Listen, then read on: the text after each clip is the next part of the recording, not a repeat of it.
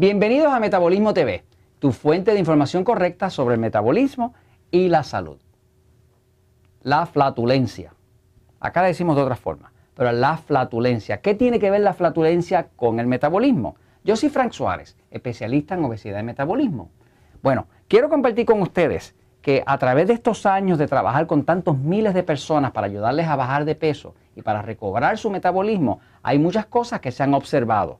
Hay cosas que uno aprende en los libros. Hay cosas que uno aprende en la práctica. Para mí la práctica es más importante que los libros, porque la práctica es con gente viva, te da la experiencia viva y tú ves si realmente lo que dice el libro, si realmente funciona o no funciona. Entonces, en el libro Poder de Metabolismo menciono el tema de las intolerancias. Hay personas que no podemos comer ciertos tipos de alimentos porque ese tipo de alimentos nuestro cuerpo lo rechaza.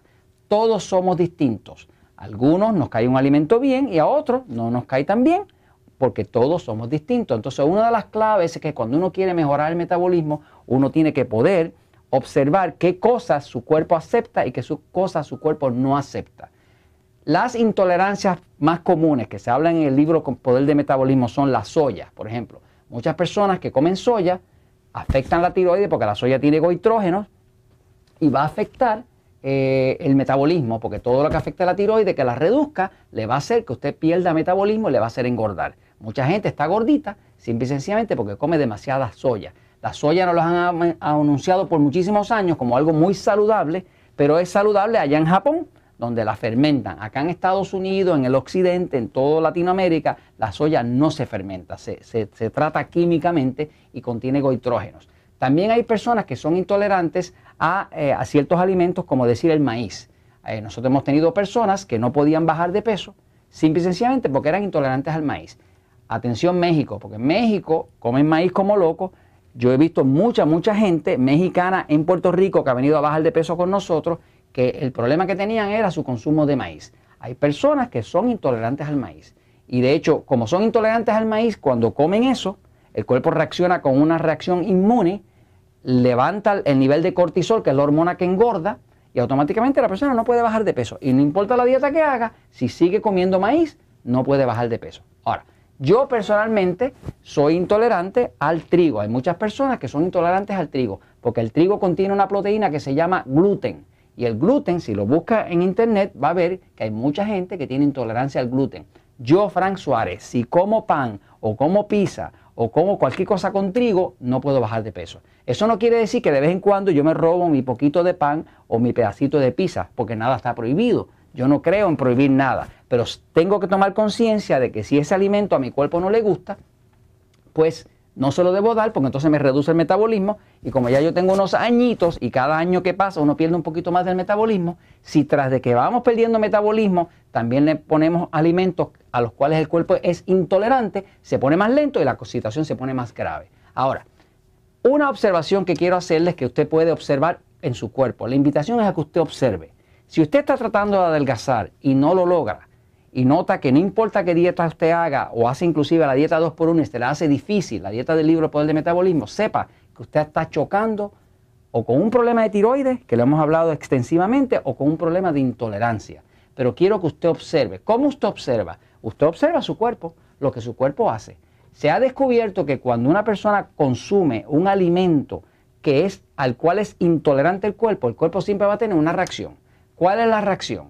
Pues muchas veces puede ser una reacción de mucosidad. Por ejemplo, mi esposa es intolerante al maíz.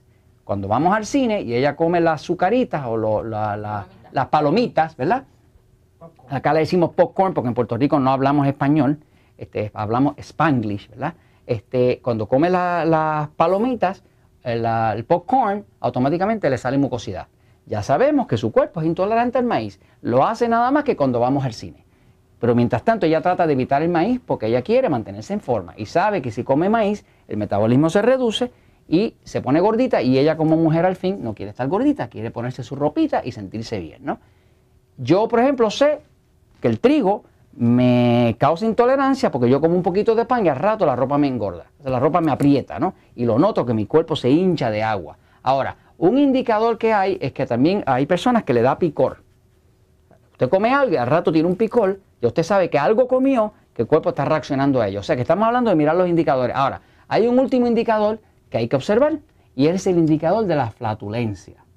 La flatulencia son gases, o sea, si la persona tiene flatulencia en, el, intestino, quiere decir que está produciendo unos gases, quiere decir que hay descomposición. Y si hay descomposición es porque hay algo que el cuerpo no está pudiendo digerir.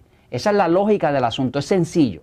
Nosotros hemos tenido que algunos casos de personas que no nos estaban bajando bien de peso, nos pusimos a dialogar con la persona y le preguntamos si tenía flatulencia. Me dice, sí, tengo flatulencia, tengo más flatulencia de la cuenta.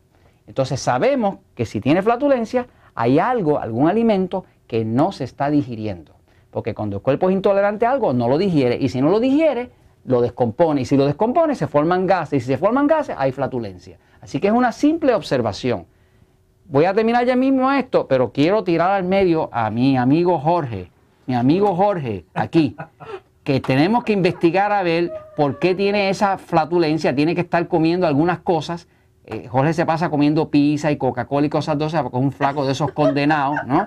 Así que, Jorge, hay que revisar esa flatulencia porque alguna intolerancia tú tienes. Ok, la verdad siempre triunfa.